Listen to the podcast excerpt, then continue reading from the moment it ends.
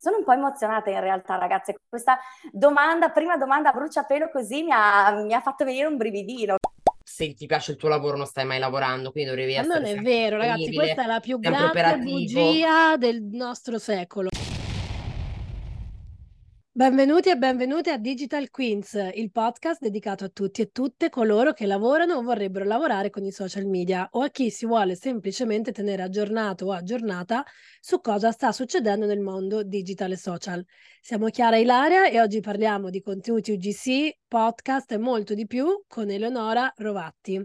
Ciao Eleonora e grazie per aver accettato il nostro invito. Ciao, ciao ragazze, grazie a voi per avermi invitata. Sono veramente contenta di far parte anche io eh, con una puntata delle Digital Queens, fantastico.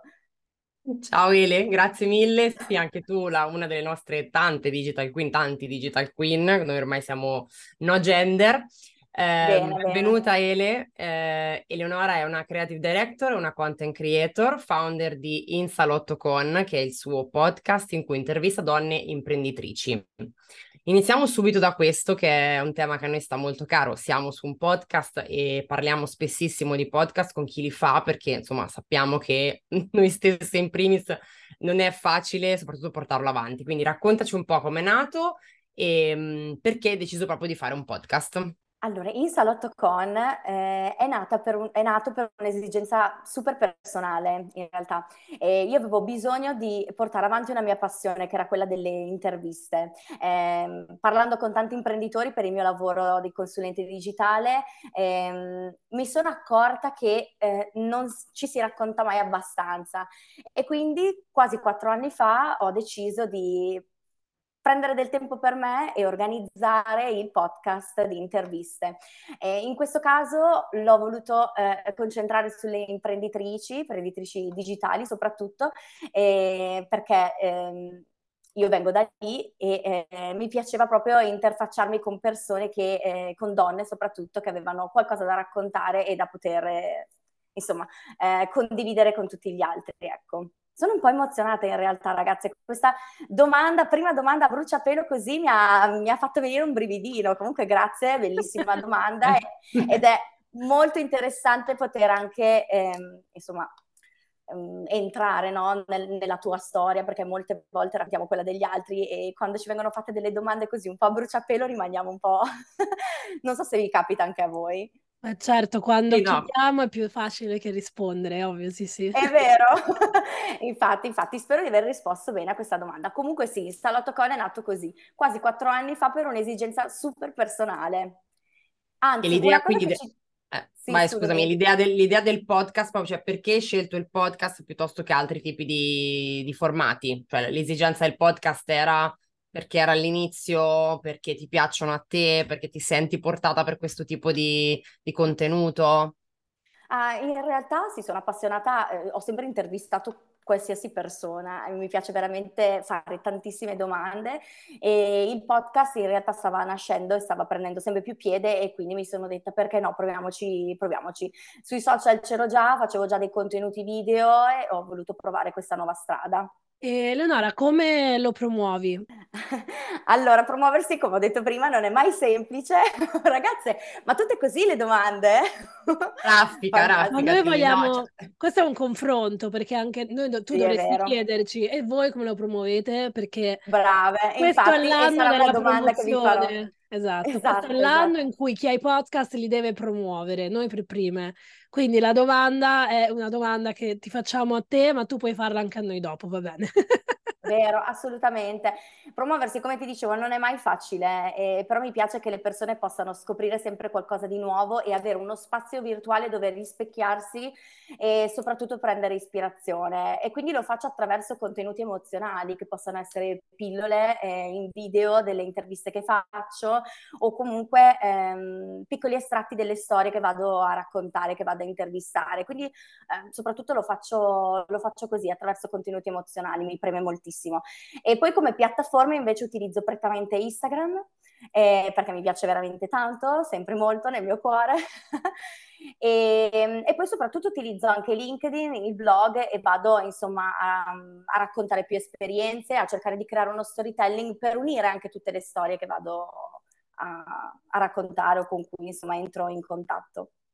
Ho una follow-up question, aspetta Ilaria, ma quando vai, vai. usi i contenuti, um, le tue interviste le ricordi anche con il video e quindi poi dopo fai degli editing di video o fai semplicemente um, l'audio? Eh, sì, sì, con, eh, con, il video. Noi registriamo, cioè noi, dico noi perché io e, e i ragazzi del mio team eh, registriamo in realtà tutto, e quindi anche e soprattutto il video.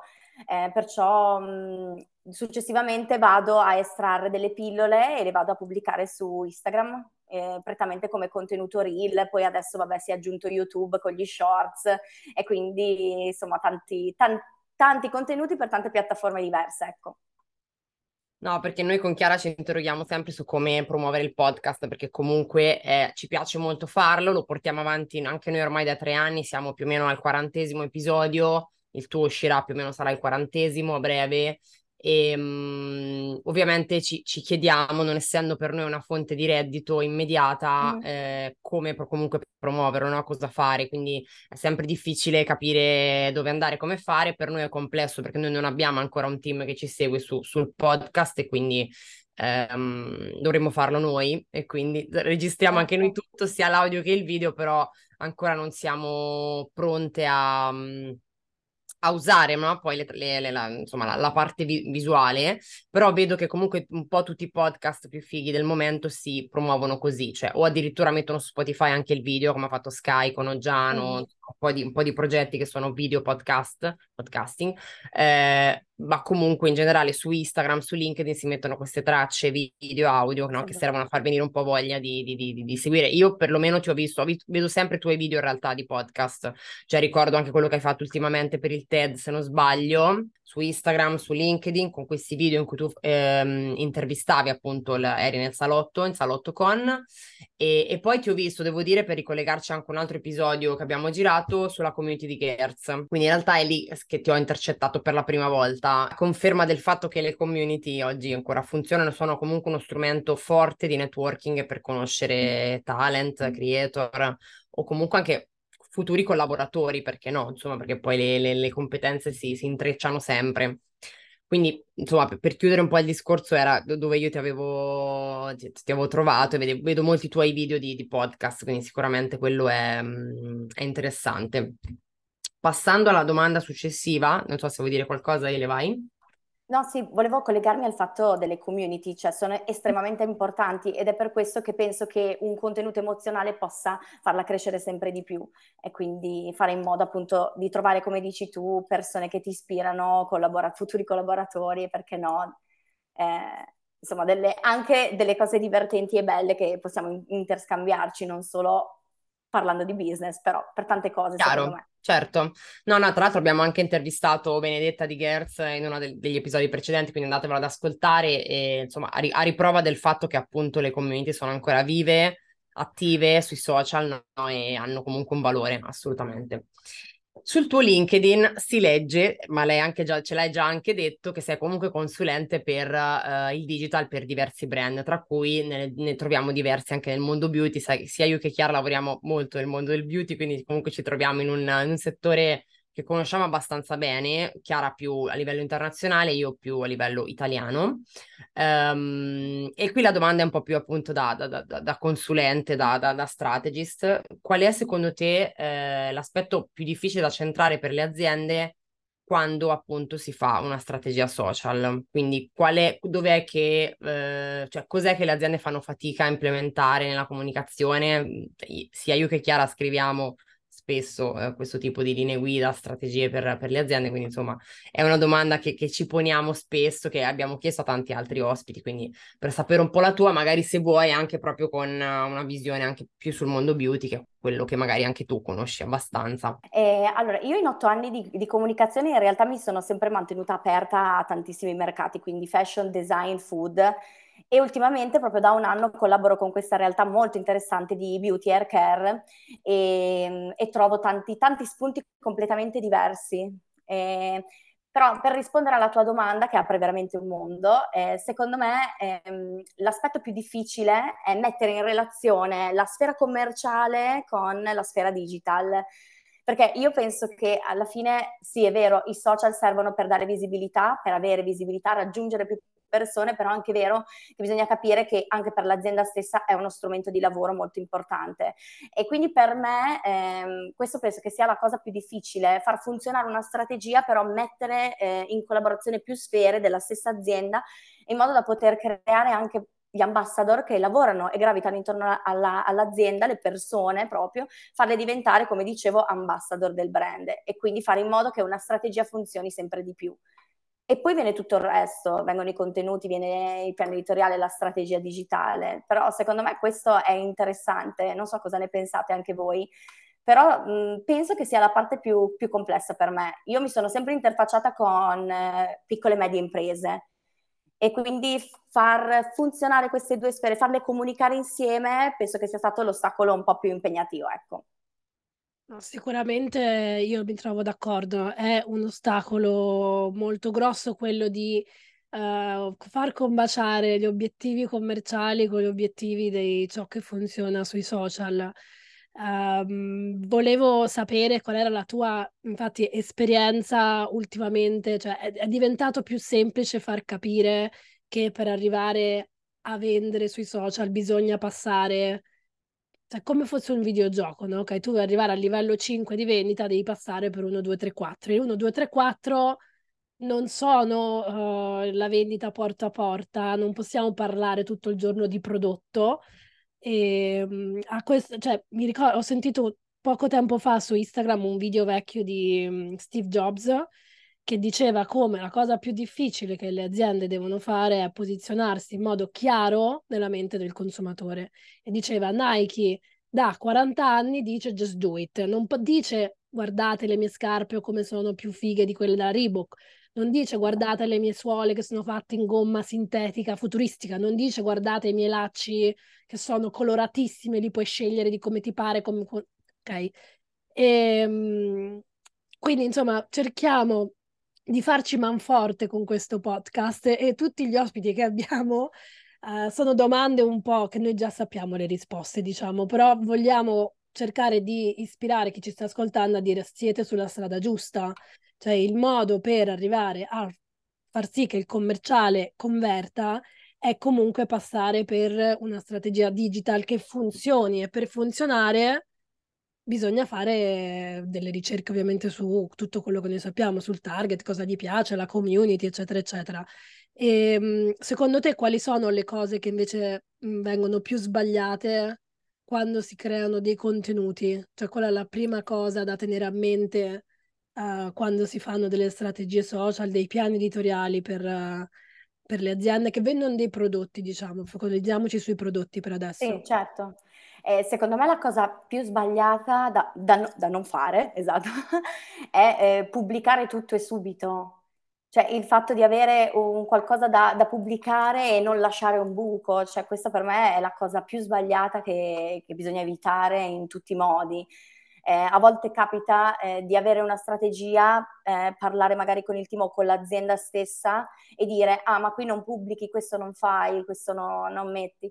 E invece bisogna cercare proprio di eh, mantenere chiaro l'obiettivo, cercare di raggiungerlo nel tempo e non avere la smania di dover pubblicare contenuti tanto per pubblicare, perché la cosa più importante è adesso intanto la, la soglia dell'attenzione si è abbassata a 7 secondi, quindi cioè, siamo completamente bombardati da, da contenuti. Perciò bisogna cercare di creare uno storytelling, trasmettere dei valori forti e cercare di riuscire con quel contenuto a piano piano, passo dopo passo, a raggiungere l'obiettivo di comunicazione. Io penso che sia questa la cosa da evitare assolutamente. Quindi secondo te mh, siamo tornati a una pubblicazione anche settimanale, cioè hai dei piani editoriali in cui si posta una o due volte a settimana o ancora si chiede tutti i giorni? Cioè, poi dipende, ah. eh, però così giusto per uh, a livello proprio a modo di statistica così. Dipende, dipende tanto da mh, che strumento decidi di, di, utilizzare, perché adesso vabbè col fatto che comunque sono eh, arrivati i reel, le stories eccetera, ci sono tanti modi di, di di creare contenuti. E quindi eh, io parlo per le, le, piccole e medie imprese che eh, inizio a seguire e magari non hanno fatto percorsi prima, si possono gestire in un certo modo, altri invece che sono più pronti e hanno quindi uh, comunque una presenza online più forte, allora si, eh, si va ad aumentare con le pubblicazioni. Diciamo che non è che c'è stata una riduzione, semplicemente come ehm, condividere, cosa condividere e in quale momento decidere di condividere. Ecco, secondo me è Ultima domanda per te, tu quanto pubblichi? Sui miei o in generale? Tuo, tuo. Ele poco, Ele pubblica giusto. Tu non pubblichi Io tanto? Pubblico, no, non pubblico tanto perché è sempre la storia del calzolaio, no? Che va in giro con le scarpe rotte, vero? Mi potete capire? Torniamo allora alla, siamo alla... tutti nello stesso, nella stessa barca, pazzesco. Esatto, torniamo alla domanda della promozione. È molto complesso e molto difficile. E, ehm, non pubblico tantissimo, ehm, pubblico per ispirare, quindi quando ho qualcosa da dire preferisco mettere un contenuto pensato piuttosto che pubblicare spesso. Sul mio One Night non pubblico tanto del mio lavoro, eh, potrei farlo di più, assolutamente, però sono molto concentrata, quando comunque lavoro come consulente digitale sono molto concentrata verso le, le, aziende che seguo e quindi mi metto al 100% per loro, perciò eh, cerco di farlo alla perfezione per gli altri e automaticamente alla sera molte volte dico ah, potevo fare un contenuto in più. Su questo mi, de- mi, mi, devo impegnare assolutamente, anzi ci dobbiamo impegnare ragazze perché quest'anno con la promozione dobbiamo spaccare giusto? Ma allora sì, anch'io in realtà pubblico pochissimo rispetto a quanto pubblicavo in passato, cioè se tu guardi il mio profilo, io sono online da do- 12 anni, ho tipo 6.000 post, ma negli ultimi mesi ne avrò messi pochi, no?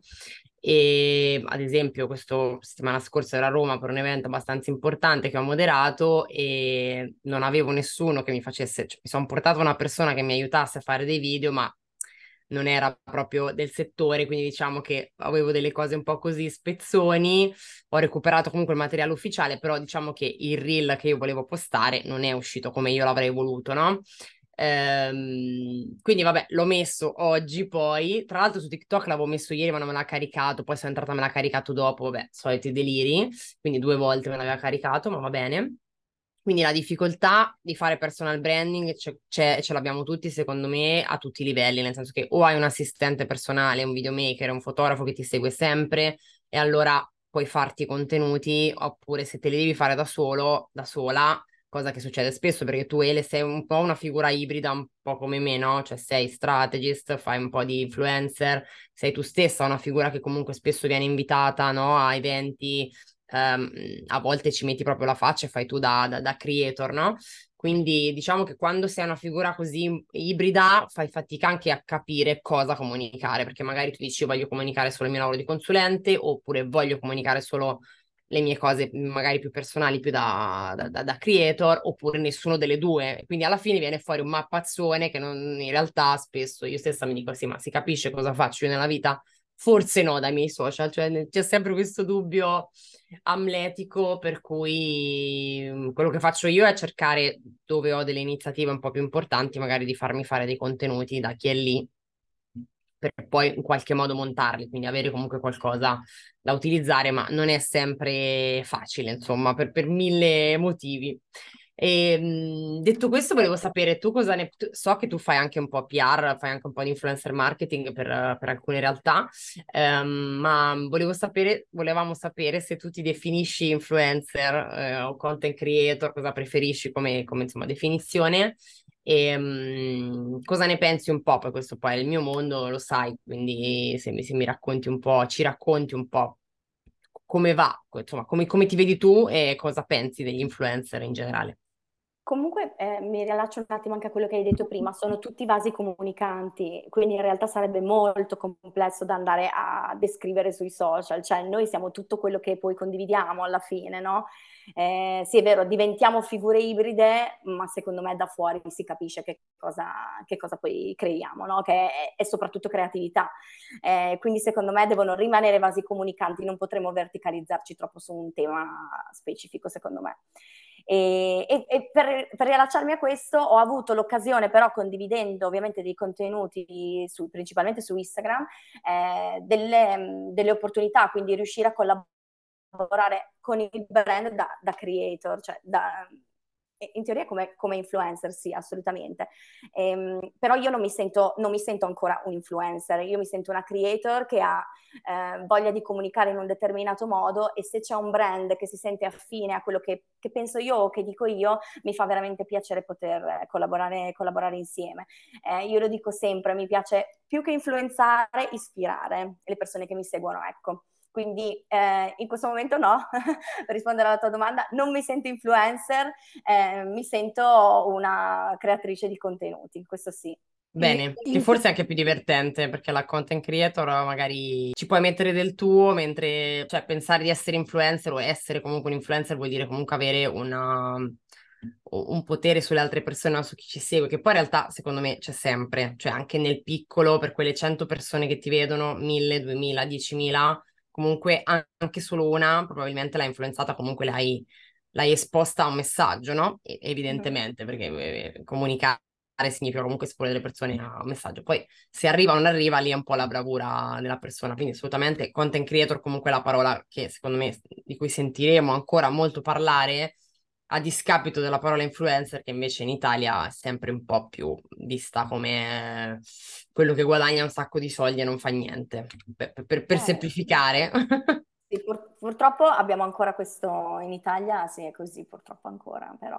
Sì, in realtà, vabbè, un po' colpa di tante situazioni, però sarà difficile secondo me ormai tornare indietro, quindi secondo me la parola creator, content creator sarà quella che andremo a utilizzare sempre di più assolutamente. Lo dicevamo anche al, insomma, all'evento di, di Asso Influencer, che è proprio l'associazione che rappresenta gli influencer eh, di cui faccio parte, che probabilmente cambieremo anche il nome perché appunto eh, le parole sono importanti, quindi andremo un po' da, da, dall'altra parte. Bene, sono curiosa di sapere che cambiamenti farete. No, volevo tornare al podcast perché tu intervisti tantissime donne imprenditrici e quindi ero curiosa di sapere um, in questi anni qual è il consiglio business oriented più intelligente che hai sentito e se ti va di condividerlo con chi ci ascolta? Perché è vero che noi abbiamo un pubblico variegato ma comunque questo di essere content creator, social media manager um, è un ruolo che moltissime donne, soprattutto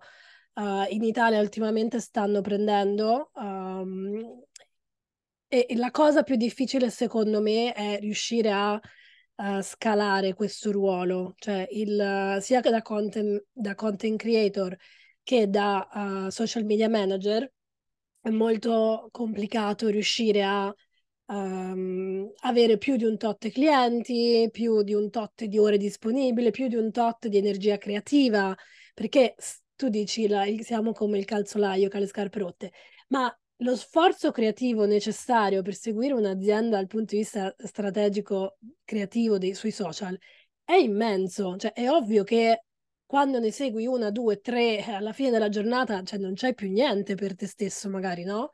E quindi volevo sapere se durante questi anni di interviste qualcuna ha dato qualche consiglio business oriented um, utile, soprattutto per, per la gestione del, del lavoro, della creatività eccetera. Allora, la prima cosa da fare intanto, ragazze, è fare un salotto insieme, perché bisogna approfondire questo discorso. E visto che nelle mie interviste non ho mai avuto l'occasione di eh, intervistare una digital strategist come me o comunque qualcuno che eh, facesse il mio stesso lavoro, questa è un'ottima occasione per approfondire questo discorso, perché certo. è molto molto interessante. E, ehm, è difficilissimo, eh, l'energia molte volte ci manca. Eh, io una cosa che voglio dire è non abbandoniamo mai le nostre passioni, quindi anche se è difficile promuoversi, se è difficile stare concentrate, portiamo avanti quello che è, ehm, è la nostra idea, quello che abbiamo deciso no? di, mettere, di, mettere, in piazza, no? e ehm, portiamolo avanti assolutamente, no, non lasciamo da parte le nostre passioni, anche se è molto dura e a volte la creatività manca, questo mi sento io di consigliarlo in realtà.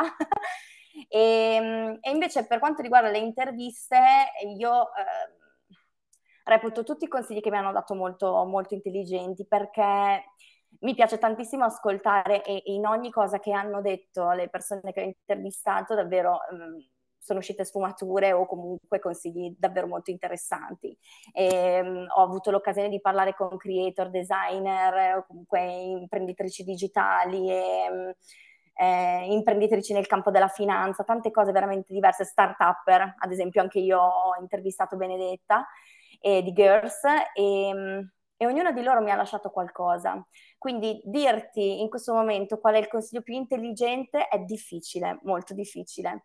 Però sicuramente eh, mai avere la sindrome dell'impostore, mai smettere di credere nelle nostre capacità, eh, perché possiamo davvero raggiungere dei traguardi incredibili.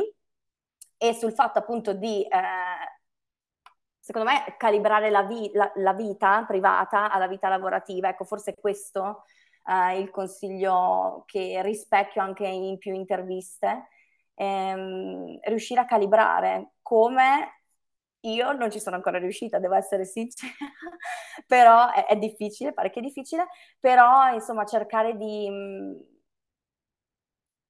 di trovare ispirazione da quello che ti circonda e ogni tanto staccare per te stessa e portare avanti le tue passioni. Ecco, mi riallaccio a quello che stavo dicendo inizialmente, questo sicuramente è il consiglio migliore che mi sento anche di condividere insieme a voi. Verissimo, è vero che staccare per chi si occupa di digitale e social secondo me è fondamentale perché invece siamo spesso abituati un po' in FOMO, un po' in ansia da prestazione, un po' in anzi da ultimo update che esce, poi ne parleremo anche con Angie di questa cosa, cioè quanto essere sul pezzo, cioè se non sai l'ultima cosa che è uscita non sei sul pezzo, quindi non sei professionale, non sei aggiornato, no?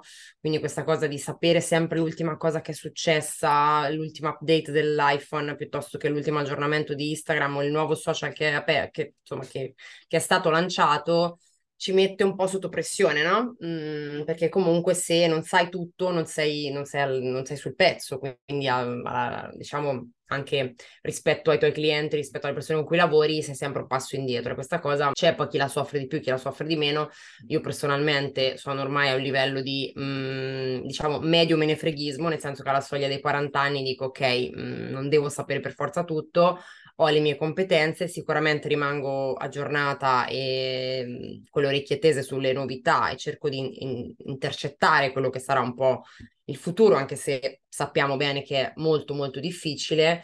Ehm, però insomma staccare sicuramente fa bene, fa bene soprattutto a livello mentale e lo consigliamo sempre a tutti, weekend staccare, insomma appena è possibile togliere il telefono dalle mani e fare qualcos'altro con le persone che stanno intorno, andare in posti nuovi, vedere persone nuove, perché comunque sembrano cose banali, ma sono in realtà... Mm, Posso dire che ho fatto una richiesta per un uh, lavoro di social media managing, era una cosa piccolina, tipo un progetto, tu, mi piaceva la, l'azienda. Allora, la persona mi ha contattato prima su WhatsApp, chiam- prima chiamata, poi su WhatsApp, e, al che ho risposto se possiamo sentirci via mail, e via email mi hanno chiesto se potevo fare la chiamata di sabato alle 16.30, che io ho mm. risposto, mm. guarda, volentieri, ma non durante il weekend. Cioè, nel senso, questa cosa di staccare comunque è ancora più importante per noi che lavoriamo sui social, perché già i social non staccano nel weekend, ma la percezione esterna è che a noi ci piace anche lavorare il weekend, visto che sì, sì. per motivi a X ci siamo. Ma come avevamo detto durante un episodio con um,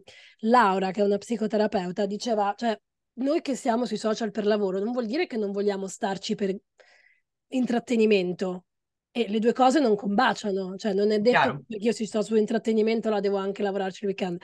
Quindi questo piccolo aneddoto che mi è successo a me nel, da, da poco. Era un'azienda italiana? Sì, sì, lo volevo riportare perché lavoriamo con i social, allora siamo disponibili 24 ore su 24 H24 appunto sia per lavorare, sia per postare, sia per... non è così. Cioè l'H24 è un falso mito, quindi non, non andiamo in giro a essere contenti di dire disponibile H24. Siamo sempre a lavoro, esatto. Lavoro sì, H24, anche se poi noi che lavoriamo con i social, magari il weekend, mentre stiamo in giro, le storie ce le facciamo, eccetera, però è diverso quando lo fai per piacere proprio, quando lo fai per, per, lavoro. Cioè, molti ti possono anche dire, ed era questo il caso, in cui se ti piace il tuo lavoro non stai mai lavorando, quindi dovevi Ma essere non è vero, ragazzi, questa è la più grande operativo. bugia del nostro secolo. Eh, io sono ti piace il tuo però... lavoro lavori con più piacere, ma non è che non lavori, anzi, cioè è lavoro. Esatto.